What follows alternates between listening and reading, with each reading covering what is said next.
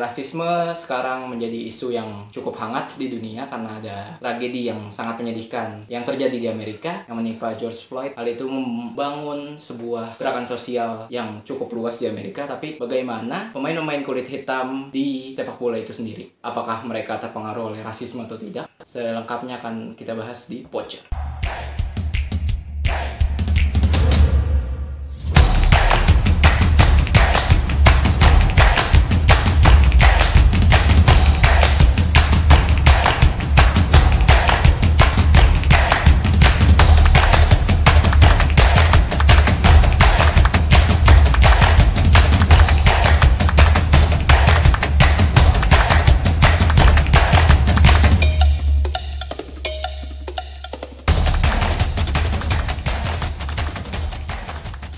Oke, welcome back to Pocher. Kali ini yang buka gak seperti biasa, gak Joshua. Nah, tapi kali ini suara gue duluan, Tama. Sekarang masih bersama dengan dua pundit ajaib, yaitu Joshua dan Dika. Bagaimana kabarnya kawan-kawan? Yo, masih sehat?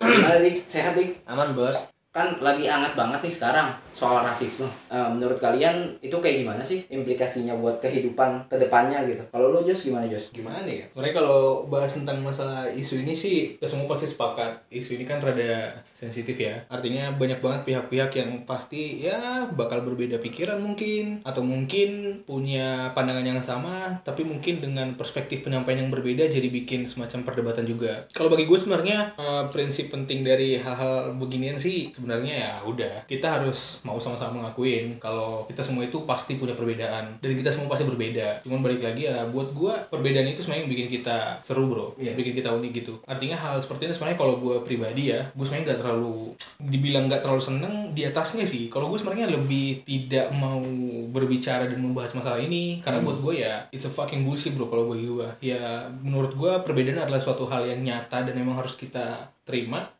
Balik lagi, hal terpenting adalah ya hal-hal yang namanya perbedaan tuh ya udah harus kita dudukkan bersama-sama dengan kita. Perbedaan yang bikin kita beragam dan emang indah kalau buat gue ya gitu sih. Gue setuju sama poin-poin dari Joshua sih sebenarnya. Dan maksud gue selagi percaya sama gue ini sebenarnya pola yang akan selalu berputar ya. Apapun ceritanya ya, setiap tahun ataupun setiap hitungan puluh tahunan atau apa, isu-isu kayak gitu tuh gak bakal habis gitu loh, gak bakal ada matinya. Makanya balik lagi sebenarnya gue berharap sih ya orang-orang tuh bisa lebih punya rasa menerima yang emang besar lah gitu loh. Bahwa sebenarnya perbedaan kita ini ya sebenarnya asik bro gitu loh. Lu gak bisa, oke, kita ngomongin soal sepak bola nih ya, lu kan pasti akan ngerasa lucu gak sih ketika lu ngelihat ada satu tim yang emang terlalu bilanglah sentralistik ke salah satu jenis gitu loh. Sedangkan lu punya tim yang contohnya diisi oleh berbagai macam orang, dibentuk dalam satu kabinet sepak bola gitu kan lebih seru ya gitu loh. Kayak lu punya front three yang ibaratnya ada salah satu yang mungkin berkulit hitam gitu kan, lu punya gelandang yang tangguh-tangguh dan ada juga orang kulit hitamnya, lu punya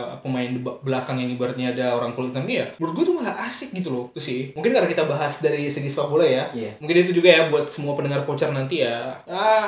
Gue yakin pasti bakal mungkin sering ngedengar bakal nunggu kita bakal bahas dari perspektif umum. Ya mohon maaf lahir batin, we don't give a about that. Kita gak akan bahas tentang hal itu. Kita malah lebih tertarik buat bahas perspektif lainnya bro, tentang sepak bola dan punggawa-punggawa kulit hitam yang sangat kita respect lah gitu. Kalo sih kalau dilihat-lihat sebenarnya dari omongan Joshua, kalau front three yang sangat beragam sebenarnya bisa dilihat dari Liverpool untuk masa ini ya. Iya, Sadio Mane, Roberto Firmino, Mohamed Salah ya. Terus ada backupnya Serdan Sakiri ya. Dengan berbagai macam Origi dengan berbagai macam latar belakang yang berbeda. BTK udah cabut dengan latar belakang yang berbeda, dan itu yang bikin menarik sih dari Liverpool sebenarnya. Kalau lu Dik, soal pemain kulit hitam nih, kira-kira pemain kulit hitam yang cukup melekat di pikiran lu, di ingatan lu itu siapa Dik? Pemain kulit hitam ya siapa ya? Kalau aku sih malah gak hitam-hitam banget sih bro orangnya bro, tapi dia dari, kalau kita ngomongin ini bukan rasis ya maksudnya ya. Kita ngomong kulit hitam kan biasanya emang arahnya ke Afrika kan ya. Kalau aku sih emang impress paling gede itu emang di Kevin Prince Boateng sih. Dan itu orang emang gak bisa dipungkiri, Boateng itu kan gak yang, maaf nih ya, gak yang terlalu hitam banget ya, tapi dia tuh jadi salah satu korban rasis juga gitu loh di Italia. Yeah. Sama lah kayak sama Balotelli misalnya. Tapi ya balik lagi yang kayak Joshua bilang itu, maksudnya gimana ya, kita gak bisa pungkiri bahwa ya semua, gak bisa di satu katakanlah ras atau etnis tertentu yang mendominasi kan. Toh nyatanya juga katakanlah misalnya dikatain sama rasis kan biasanya arahnya ke kayak kalian itu kaum paling bawah lah, gak bisa ngapa-ngapain. Bisa ke arah kayak kalian itu adalah budak lah gitu loh ibaratnya. Toh yeah. Tapi nyatanya orang-orang kulit hitam yang misalnya kayak dari Afrika langsung ataupun yang sudah jadi imigran-imigran di Eropa, toh nyatanya yang berprestasi kan juga banyak kan. Benar. Jadi rasis itu emang ada bro, dan nggak bisa dihindari juga sebenarnya kan. Tapi ya kembali lagi gimana, bukannya pro atau kontra atau gimana, tapi kita nyikapinya juga gimana sih bro. Ada nggak sih momen kayak kalian misalnya ngejek nggak cuma masalah rasis ya, ngejek orang lain di sepak bola lah misalnya, katakanlah itu tim musuh kalian misalnya, kalian kan pasti ada ngeceng-ngecengin apa gimana juga kan, paham nggak sih maksudnya? Benar. Jadi kayak ya, banter hitungannya, banter gitu kan. Nah, kayak gitu kan, dan ya itu hal biasa kan sebenarnya di sepak bola kan. Ya nggak sih? Iya. Gimana? Aku nggak terlalu concern juga apa gimana sih masalah rasisme gitu. Kalau... Tapi ya emang itu ada kan, dan kayaknya kita mungkin pun terlahir rasis nggak sih? Secara nggak langsung loh. Ya sih? Di dalam diri sih pasti ada. Ya. Jawab dong Josh.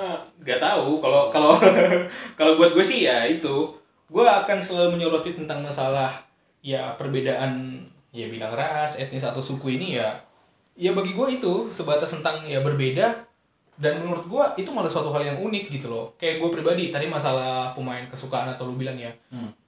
Dika tadi udah buka tentang Kevin Prince Boateng. Jujur aja bagi gue Kevin Prince Boateng nih, kalau dari gue ya, selain emang gak bisa diraguin, dia punya performance yang bagus. Mungkin ya, gak semua musim ya. Tapi kayak musimnya tertentu, kayak di AC Milan tuh kan yang bener-bener. Dan satu hal yang gue senengin dari Kevin Prince Boateng adalah ikonik bro. Kalau gue ngeliat tuh agak sedikit beda ya. Kalau lu contoh mungkin ya, compare dengan kayak Eto'o atau Drogba contohnya. Mereka kan emang punya pakem yang ibaratnya udah nyetak gol dan jadi bomber gitu loh. Tapi kalau Kevin Prince Boateng ini kalau gue liat emang bener-bener hadir jadi warna yang berbeda sih kalau gue lihat ya. Kayak superstar segi, gitu ya. Iya benar, kayak lu datang ya mungkin kalau lu harus compare sedikit lah ya. Ngentrik-ngentrik mumpung kemarin kita baru disuguhi dengan tontonan Last Dance ya. Gue kayak ngelihat ada sisi-sisinya Dennis Rodman sih sebenarnya dari mukanya Prince Boateng ya. Bengal. Iya, figurnya, dan kalau gue lihat gaya bermainnya Kevin Prince Boateng juga, bahkan kalau gue harus berani ibaratnya mengklaim ya. Sangat jarang gak sih orang-orang yang mungkin kita bilang ibaratnya tergabung dalam teman-teman kulit hitam yang mainnya tuh kayak Prince Boateng gitu loh. Emang ini orang bedanya nyentek gitu gayanya kan. Yeah. Kayak gaya dia nyetak gol juga beda. Karismatik lah. Nah, karismatik mungkin kalau gue bilang ya. Meskipun ya balik lagi, kalau mungkin harus mengcompare dengan pemain-pemain yang emang udah punya kelas yang gede ya. Yeah. Mungkin dia akan kalah sih kalau dari segi statistik mungkin ya. Iya. Yeah. Gue tambah sih Jos, kalau Boateng itu emang dia itu kan di pas Milan juara tuh ditaruh di posisi trequartista kan posisinya. 4-3-1-2. Setauku ketika dia masih di mana sih sebelumnya, di Portsmouth ya? Portsmouth atau di klubnya pas masih di Jerman, lupa aku klubnya pertama di Jerman. Berlin ya. Yeah. Dia tuh kan posisinya ini kan, box to box itu loh model gelandangnya. Posisinya kayak misalnya di 4-4-2 tuh dia ada di 2 di tengah itu kan. Tapi di sama si siapa namanya? Allegri. Dia tuh ditaruh di box di trequartista bro. Dan aku tuh posisinya tuh nyebut dia itu ini. Itu sebutan aku sendiri sih. Yeah. Ini dinamit trequartista gitu loh. Karena emang meledak-ledak gitu modelannya. Yeah. Dan emang udah benar. Keren bro. Keren. Pas parade perayaan kan dia ini kan. Jadi apa? Pakai baju Michael Jackson gitu, terus dia yang step overnya Michael Jackson tuh loh. Oh, moonwalk. Iya. Nah, keren aja sih. Iya, emang. Dan ini sih, bahkan gue ngerasa ya, kalau semisal pemain-pemain kulit hitam ini diidentikan dengan pemain-pemain yang mereka cuma bisa modal kekuatan, power segala macam. Gue harus berani bilang lu gak ngerti bola. Iya. Langsung gue bilang lu gak ngerti bola. Lu harus ngelihat model-model kayak Kevin Prince Boateng, Mungkin di era modern sekarang lu bisa ngelihat model-model kayak Paul Pogba, bro. Lu harus lihat bahwa Paul Pogba tuh, wah gila ini orang. Terlepas ya perdebatan juga, orang kan banyak bilang, ah Paul Pogba mah terlalu malas, ibaratnya udah lebih sibuk dengan kehidupan-kehidupan yang glamour, stylish. Tapi visi bermain dari orang-orang kayak Paul Pogba begini tuh emang menurut gue visi yang emang mahal sih. Yeah. Ketika lu berani mengklaim bahwa hanya teman-teman yang berkulit putih, pemain-pemain kulit putih yang ibaratnya punya visi bermain yang bagus, sedangkan pemain-pemain kulit hitam hanya diibaratkan sebagai mesin pendobrak ataupun perusak permainan. Ya enggak, buat gue mah mereka ini emang lu aja mungkin yang ngulik masalah bolanya kurang gitu. They got the skill, bro. Bener. Dan mungkin ya balik lagi ya, kalau masalah statistik kayaknya kita serahin ke Tam kali, bro, ya. Kalau gue sih lebih senang Tam kalau tentang trivia pemain kulit hitam nih gimana sih, Tam? Kalau yang sepengetahuan lu? Kalau lo tahu nih, kalau untuk di Real Madrid sendiri, yeah. Real Madrid sama AC Milan nih, pemain-pemain kulit hitam yang pertama itu sebenarnya datangnya dari Liga Inggris.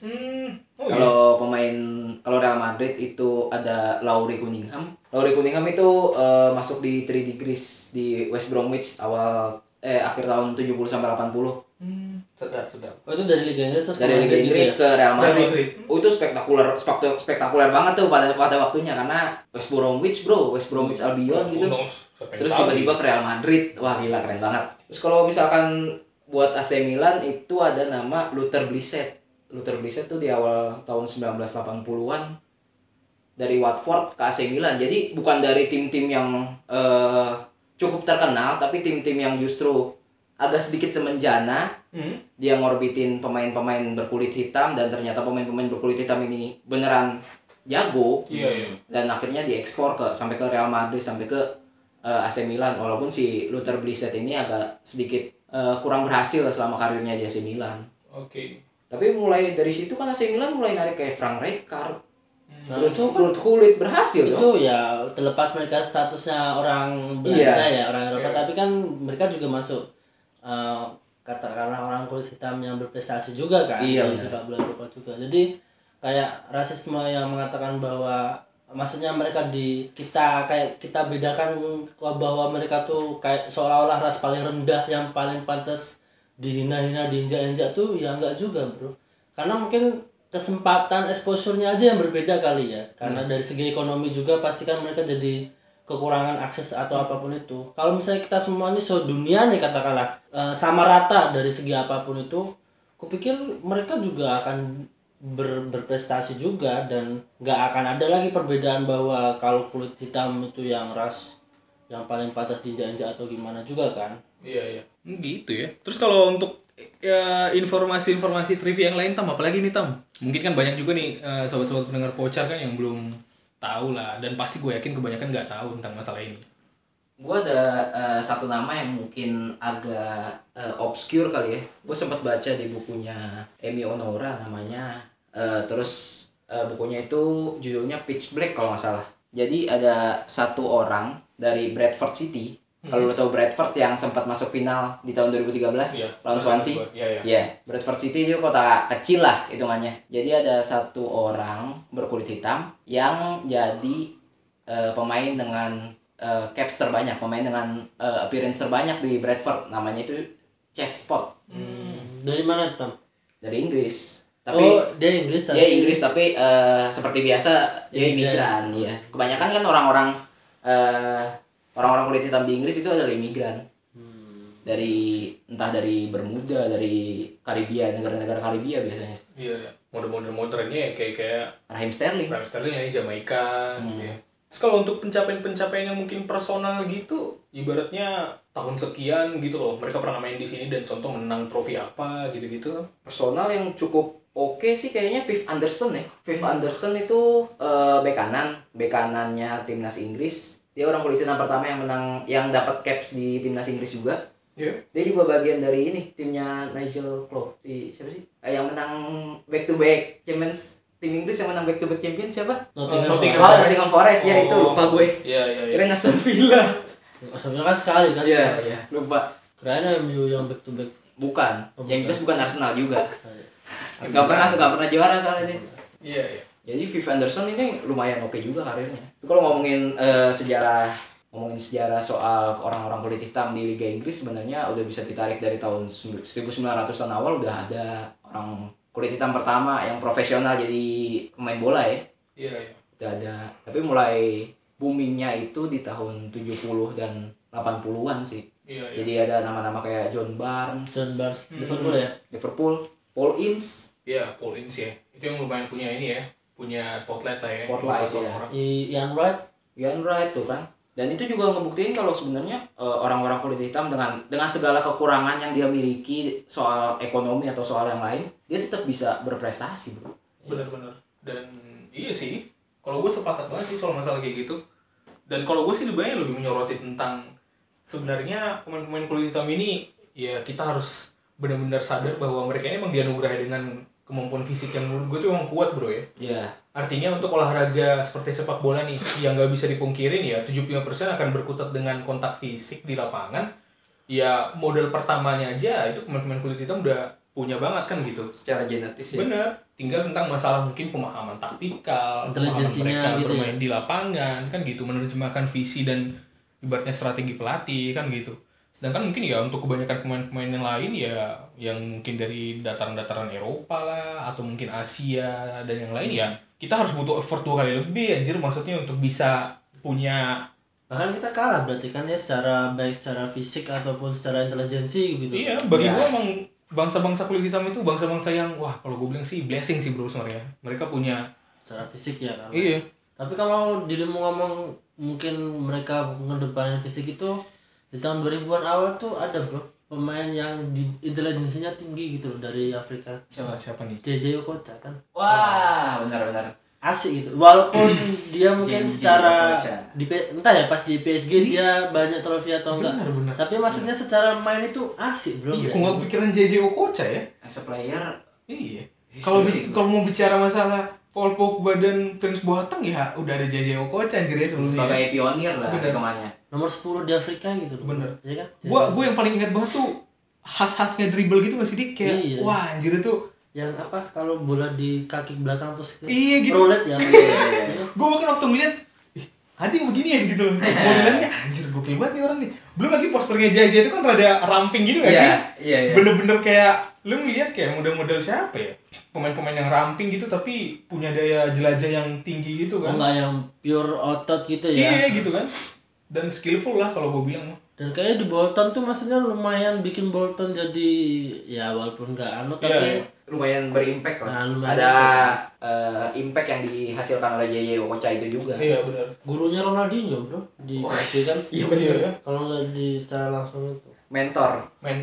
Kalau ngomongin pemain kulit hitam nggak kurang lengkap kalau nggak ngomongin pemain kulit hitam pertama yang menang Ballon d'Or, bro. Waduh. Wah, legenda Milan, bro. Legenda Milan. Tapi kalau Presiden Liberia anjir.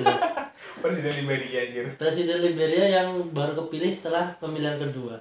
Dia jadi tuh 2 kali pilihan pemilihan. Oh iya, gue pernah tahu tuh. Dia nyoba dan gagal ya sekali. Pertama tuh gagal kan, nomor yang kedua tuh baru Tapi kalau dibilang Joshua itu sebenarnya kalau mau statistik ya misalnya sebenarnya dia nggak terlalu yang ini banget gitu loh, moncer apa gimana gitu loh. Tapi mungkin itu hitungan dia, aku lupa deh, dia kan dapat 95. Dia tuh kayaknya baru pindah ke Milan 95 tuh dari PSG. PSG. Oh iya PSG. Tapi ya, aku sukanya Weah itu lihat rekaman-rekamannya itu ini. Gol solorannya dari belakang itu. Jadi posisi Milan ke Cornell, counter, dia bawa bola sendiri. Wuuut sendiri gitu. Benar. Joshua ya. Joshua itu. Ya, mungkin ya itu sih pemain. Sebelum Joshua juga ada Roger Milla, bro. Wah, legenda Roger Milla ya, bro. Lu enggak pasti bakal tahu soalnya joget-joget di ini, bro. Di corner. Itu anak-anak tahun 2000 pasti bakal ngeh banget tuh. Dia kan jadi ikonik banget kan buat Piala Dunia Afrika Selatan kan. Yang waktu itu kalau nggak salah partnershipnya mungkin sama Coca-Cola kan. Iya benar. Ya kalau yang dedek yang pokoknya yang ya. Ada nanti brandnya kita sensor ya. Boleh kita sponsor dulu Coca-Cola. Enggak apa-apa, kita sebutin dulu siapa tahu nanti dia sponsorin kita. Oh iya benar. Gitu. Modelnya gitu bro, sebut semua sponsor biar masuk sini. Lagi mana masih ada teh pucuk harum doang, bro. Ini rokok banyak enggak disebutin barang. Ya mungkin ya, jarum. Danhil. Kami suka produk Danhil. Tapi kalau di MU kayaknya jarang ya Tam, pemain Afrika atau kulit hitam Afrika lah ya, kita nyebutnya Afrika yang moncer gitu. Ada, ya cukup jarang yang dapat kesempatan. Rasis bro. Di Madrid cuma ada 9. Apa ya? Di Madrid cuma ada 9, gue ngapal semua-muanya. Tapi jumlah pemain kulit hitam tuh sebenarnya gak terlalu banyak juga di, kalau misalkan di United itu kalau nggak salah ada 8 yang dari Afrika ya, yang pure dari Afrika. Kalau misalkan di Madrid kalau nggak salah nggak nyampe 20 juga, cuman 9 atau berapa gitu. Coba yang paling lu ingat Mahamadou Diarra, Lasana Diarra. Lasana pun Prancis. Lasana Diarra itu hanya masih Prancis. Oh ini yang dari Afrika ya. Dari Afrika ya. Michael Essien. Samuel Eto'o. Oh ya, iya. Pernah di Madrid. Oh ini kan Primavera-nya Madrid ya. Primavera. Castilla. Padahal sebenarnya mah dia emang karena moncer di Mallorca kan? Iya. Enggak, moncer di Madrid aja kayak gak dipakai. Enggak. Kalau dari United sendiri sebenarnya pemain pertama itu Quinton Fortune. Kalau tahu Quinton Fortune, tapi ya karirnya biasa-biasa aja walaupun juara-juara tapi biasa-biasa aja lah. Terus ada Eric Jemba-Jemba. Legenda Persebaya. Liberia Persebaya. Dia. Oh iya. Tapi enggak, aku lupa deh, dia sempat entah sempat ikut kompetisi atau baru sebatas pramusim, lupa deh. Oh iya. Dia sempat ke Persebaya juga. Eric Jemba-Jemba. Terus ada kalau lo tahu orang Angola. Siapa tuh? Pernah main di Real Valladolid. Siapa yang hitam? Real Valladolid. Pernah lama di Spanyol kayak Manucho. Oh, Manucho. Terus ada Mambiram Diouf walaupun sekarang Mambiram Diouf Senegal kalau nggak salah deh. Ini Tam BB tuh. BB Portugal. Kalau Diouf mah gue taunya El Haji ya. El Haji Diouf tuh. Bolton nggak sih? Bolton Wanderers. Bolton terus Rangers. Yeah. Itu bawa Senegal kan di dunia sama Boba Diop kan. Boba Diop dikirim Prancis loh di World Cup. Iya. Benar-benar. Papa Boba Diop tuh mantap. Jadi emang sebenarnya pemain-pemain kulit hitam juga gak bisa kita sangsikan, dia tetap mempunyai peran yang besar di timnya masing-masing. Benar. Dan ya there's no new brand sebenarnya kan. Kalau kita harus highlight bahwa ya mungkin mereka kan baru bisa bersinar tuh mungkin karena sekarang udah dapat spotlight, era kebebasan dalam ekspos segala macam ya. Nggak juga. Sebenarnya kalau lu bisa ngulik ya kayak tadi coba hitung aja beberapa banyak trivia tuh disampaikan sama pundit, analisis dan saintis. Dari tahun 80 juga udah banyak sebenarnya cuman. Yeah. Masih berkutat di masalah yang sama. Kalau di tahun 80 mungkin sekarang di Inggris sudah mulai berkurang sih masalah tersebut. Dipikir-pikir padahal malah orang Afrika ya lebih berprestasi daripada orang Asia ya. Di maksudnya karena kita ngomong kiblat sepak bola kalau kita mau fair-fairan ya. Iya, tapi kenapa rasisnya maksudnya ke mereka gitu loh sebenarnya. Padahal lebih berprestasi mereka kan. Apa? Bener. Asia masih kayak gini-gini aja gitu. Waduh. Ikut-ikutan rasis. Bener. Waduh. Coba gue kasih satu pertanyaan terakhir ya sebelum closing. Iya Bapak. Pemain kulit hitam yang menurut lo terbaik sepanjang masa gitu ya. Wah ini gak pertanyaan dong Tam. Ini berarti perspektif dong. Perspektif. Gue soalnya kalau lu deh. Iya, gue soalnya kalau lu ngomongin pertanyaan Tam, gue langsung keder duluan Tam. Gak bakal kita bisa ngembangin kemampuan lu Tam dalam mengeksplor wawasan-wawasan. Nah, kalau menurut lu Jess, pemain kulit hitam terbaik yang pernah lo saksikan atau pernah lo berarti lihat. Kalau dia imigran Eropa pun nggak apa-apa ya? Nggak apa-apa. Nah kayaknya dia udah siap banget. Coba Dika duluan. Aku cuma ngomong. Lo jangan lempar lo dulu Jos. Siapa yang main kulit hitam ya? Ini harus ada, harus ada sejalan dengan pencapaian prestasi pribadi. Cuman kayak gue suka sama nih orang karena dia gaya bermainnya keren, karena dia eksentrik, karena dia flamboyan, karena dia karismatik ya gitu aja. Mungkin kalau misal dia hitungannya pemain kulit hitam yang mungkin masih berasal dari Eropa ataupun keturunannya, ya gue nggak bisa pungkirin sih kalau gue tertarik banget sama Paul Pogba. Kalau gue terlepas dari ya oke lah, Paul Pogba kan sekarang lagi diguncang isu ya mulai kayak Neymar kan, kayak udah mulai nggak concern nih tentang main bola. Keturunannya Gabon kalau gue lupa. Abangnya itu ngebela tim Afrika. Oh iya, ada yang nggak ngebela Prancis kan? Ada yang bukan warga negara Prancis kan? Matias Pogba itu apa ya timnya? Iya. Gabon sama kayak Aubameyang dong. Iya. Lupa gue tapi. Iya, pokoknya Pogba tuh ya lumayan mendapat posisi khusus lah kalau buat gue ya. Karena emang dari balik lagi dari segi permainan tuh gue emang seneng banget gitu modelannya kan. Kayak ibaratnya selain pasti kita sepakat bahwa hal yang bikin Pogba itu bisa rising terkenal kan karena gimana cara dia memposisikan figurnya sebagai seorang pemain sepak bola kan. Yeah. Kayak lu bisa ngelihat kayak gue ingat banget gue pertama kali Adidas nge-launching sepatu yang no laces itu, yang nggak pakai tali. Itu pertama kali mereka itu pakai Paul Pogba. Sebelumnya kan itu kan katanya ada masukan desain dari Ozil. Tapi untuk kampanyenya mereka itu pakai Paul Pogba. Dan itu sepatunya itu kalau nggak salah warnanya itu pakai warna pink. Nah, jadi lu bisa mikirin kan emang nih orang tuh gimana ya emang sense-nya terhadap fashion gitu loh. Perkembangan sepak bola modern tuh emang tinggi banget kalau buat gue ya. Itu kenapa makanya gue bilang, wah ini Paul Pogba nih bisa jadi wajah nyata pemain-pemain kulit hitam yang emang bener-bener nunjukin bahwa wah emang kita keren gitu loh. Emang kita emang dari segi prestasi baik di dalam atau di luar lapangan emang kita bener-bener bagus, menjual kalau menurut gue. Dan ini aja wajah buat Madrid ke depan kayaknya aja. Ya sebenarnya gimana ya, ini Paul Pogba nih emang ngapain sih ke MU sebenarnya? Gue bingung nih. Gue ngarepinnya kemarin tuh langsung komando aja bro. Udah di Pak video perkenalan dia di MU yang sangat fenomenal bro. Oh iya tahu tuh gue tuh. Iya banget. Gimana tuh? Oh Pogba keren banget. Bener banget.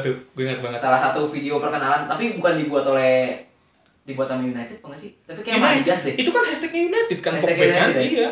Tapi kalau collab sama Adidas, karena pas banget United pindah ke Adidas juga kan. Tapi gue keselnya Dik dan Tanggung tau gak sih? Maksudnya itu kan sok-sokan tuh mancunian-mancunian yang masakin itu kayak ngedeklar, oh iya Pogba kan emang mantan pemain MU gitu segala macem. Ya maksudnya andai kan lu gak tau Pogba di Juventus, lu gak bakal tahu Pogba di MU itu siapa sebenarnya kan. Ketika Pogba dilepas gratis kan tidak peduli. Iya.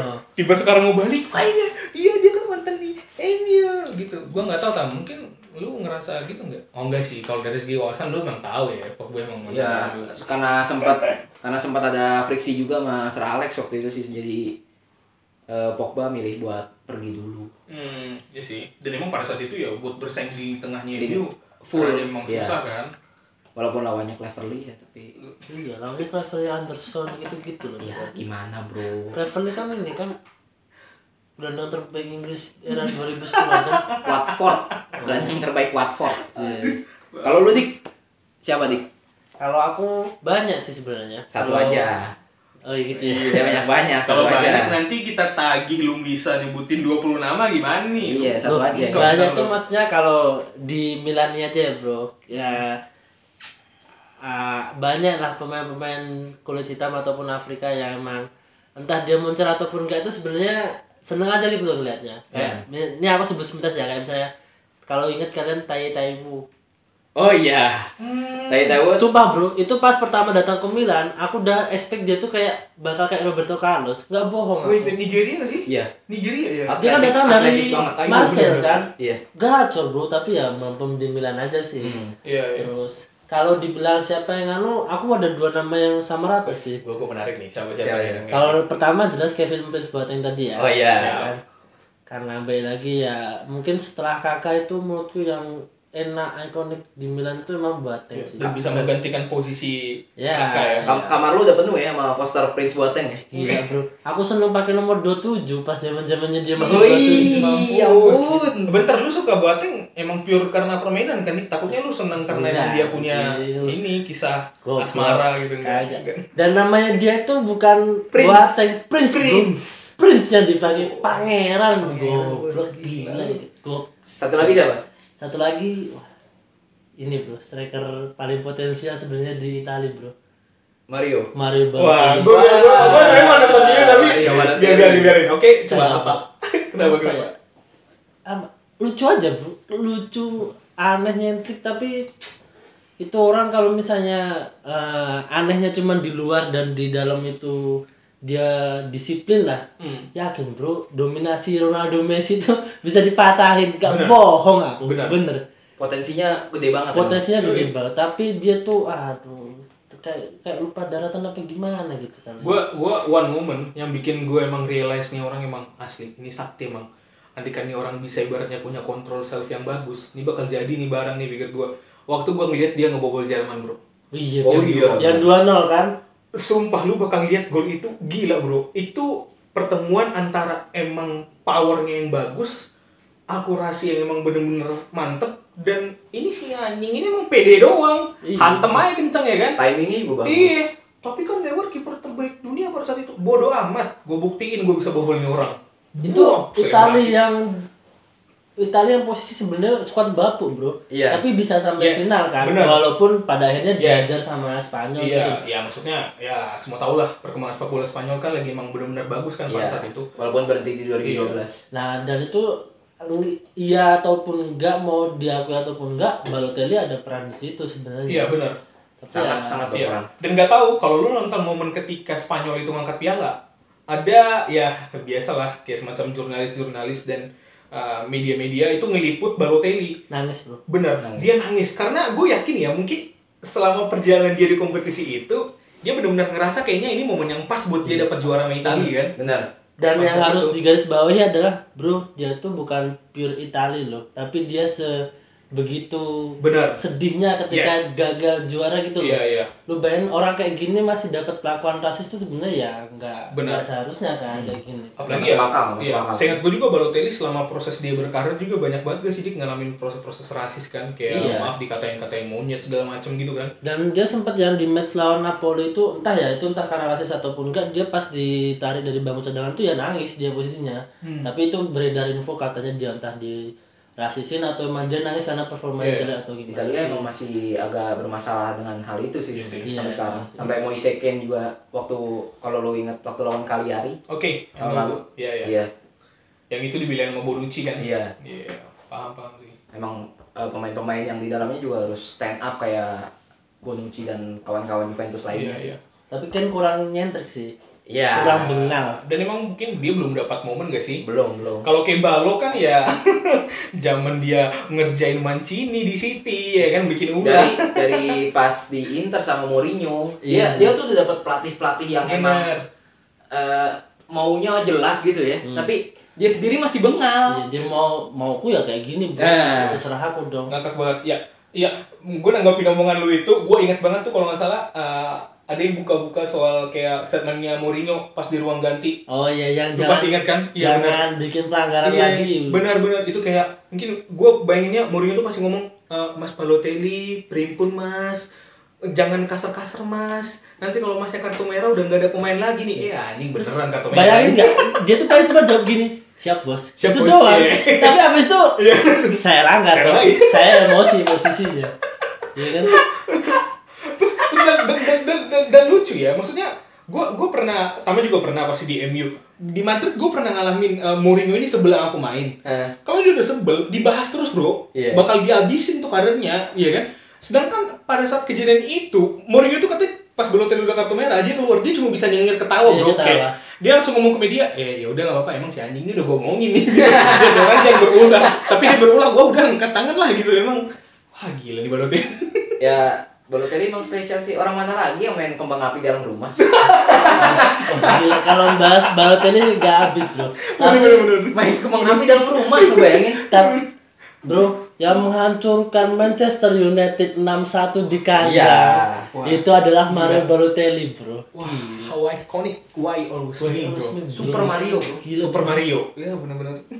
Dan ya satu asisnya di penghujung liga membuat Aguero satu-satunya asis kayaknya sepanjang hidupnya, satu-satunya asis di Manchester City. Di Inter mungkin pernah ngasis ke itulah. Itu juga lu berdua pasti kan gak tahu, siapa tahu kan Mancini juga di ruang ganti kan udah minta tolong juga sama dia kan. Gue tahu gue banyak salah. Gue tahu lu yang bikin salah, gue tuh yang salah. Tapi please ini kita ngejar gol, kita harus menang nih, udah mepet nih sama setan merah. Please Balotelli lu jangan berulah gitu kan. Iya, poinnya tuh enggak sama. Bro enggak usah ditanggung, enggak apa-apa bro. Yang penting jangan berulah. Berulah bro ya, dan berulah. Lu dapat bola, jangan lu pelanting lagi, lu belok ke belakang kayak pramusim kan. Jangan. Kasih aja ke samping, ada orang yang ngambil tuh ge. Baru tadi ini benar-benar gak habis-habis, benar loh, asli. Tapi kita enggak benci sih, bro. Gua enggak pernah benci. Enggak pernah benci sama Baru. Enggak, yang maksudnya dia tuh kan nyebelin ya. Iya. Ibra tuh pun mungkin ada sometimes kita kan enggak suka gitu sama dia. Kalau Baru tuh enggak dulu lucu, bro. Dia tuh kayak anak kecil yang masih. Iya, lu tau gak yang pakai rompi? Pakai rompi gak bisa-bisa. Pakai rompi lo. Iya. Rompi buat latihan. Iya. Dan gue ngeliat tuh prosesnya tuh. Pertama akhirnya dia kesel, dibiarin, gantungnya itu di leher, main lagi dia. Ternyata ngeganggu kan, akhirnya mulut dibuka, dibanting dia terus gitu, main dia. Berapa puluh tahun dia ikut di SSB gitu ya, SSB terus masuk ke tim senior, kan pasti sering banget pakai rompi. Kayaknya dia nggak SSB sih. Tapi sebenarnya kalau lihat rompinya itu emang nyebelin tam. Jadi rompinya itu bukan yang langsung masuk gitu loh, ada karet penghubung di sininya itu. Oh iya. Jadi kayak mungkin hanya two side. Dan sampingnya nggak ada, dibikin karet. Lu kan bingung bro, kepala masukin di mana gitu kan? Apalagi nggak tahu. Siapa tahu sebelumnya malamnya dia main kembang api kan? Nggak tahu lagi halu tuh orang kan. Dikit nih kan kalau Joe bilang tadi Pogba tuh fashionnya keren kan? Wah, iya. Baru fashionnya kalau ada obat bro. Dia kalau pokoknya dander itu ya nyentrik aja gitu. Maaf nih, maksudnya kan karena kulitmu gelap tuh ya berpakaianlah yang kelihatan enak di mata kan? Yeah. Oh tidak. Yang penting saya nyaman pakai bajunya. Tidak masalah bajunya seperti apa. Oh my god, we love Balotelli so much. Benar-benar parah. Balotelli kembalilah. Kemana? Sekarang di ini. Tapi Balotelli. Marseille. Brescia. Tapi nggak tahu. Di Brescia. Brescia ya? Iya, di Brescia. Balotelli lahiran tahun berapa? Kayaknya belum 30 kan? Belum 30 loh. Aduh. 90 tahun. Tahunnya 30 belum. Ada nggak magical comeback dari dia? Gue berharap. Kalau misalkan masuk ke tim-tim papan atas di Serie A kayaknya sih ada kemungkinan. Gue sebenarnya tertarik kenapa Mourinho nggak coba untuk bikin spekulasi lagi untuk coba ngajak dia ke Spurs ya? Gue yakin karena Mourinho mungkin ngelihat Balotelli pas di Liverpool kali ya. Iya kali. Ya. Udah main di Liga Inggris tapi hancurnya dia tuh di Liverpool sebenarnya. Iya. Sumpah banget. Emang rada-rada sih emang sih. Kayaknya perlu dibahas satu seksi khusus buat Balotelli kali. Bisa kita agendakan nih. Tergantung sahabat Pocer lah kalau ada yang request ya kan. Yeah. Kita kulitin nih buah-buahnya si Balotelli nih. Ya, mungkin itu aja. Apa Tama mungkin ada statement terakhir nih? Statement terakhir dari gue mengutip kata-kata dari Patrice Evra pokoknya I love this game. I love this game bro. Siap. Semua orang dari semua golongan itu memainkan sepak bola bro. Oh iya, maksud tanpa ada sekat, tanpa ada perbedaan ekonomi, tanpa ada perbedaan apapun. Semuanya akan bergembira saat bermain sepak bola. Berarti benar ya, rasisme itu harusnya yang sepak bola itu harusnya bisa menghilangkan salah satu media untuk menghilangkan rasisme itu sendiri. Betul. Ya? Benar. Ya. Se-elit apapun sepak bola merakyat ya sepak bola yang tanpa sekat kan gitu bro. Nah, itu gak sih? Pocer banget ya? Pocer. Oke. Kalau sekat kan buat sholat bro. Iya. Yeah. Kalau sekat gini bro. Ada aja. Oke, terima kasih untuk obrolan-obrolannya. We'll see you next time. Bye.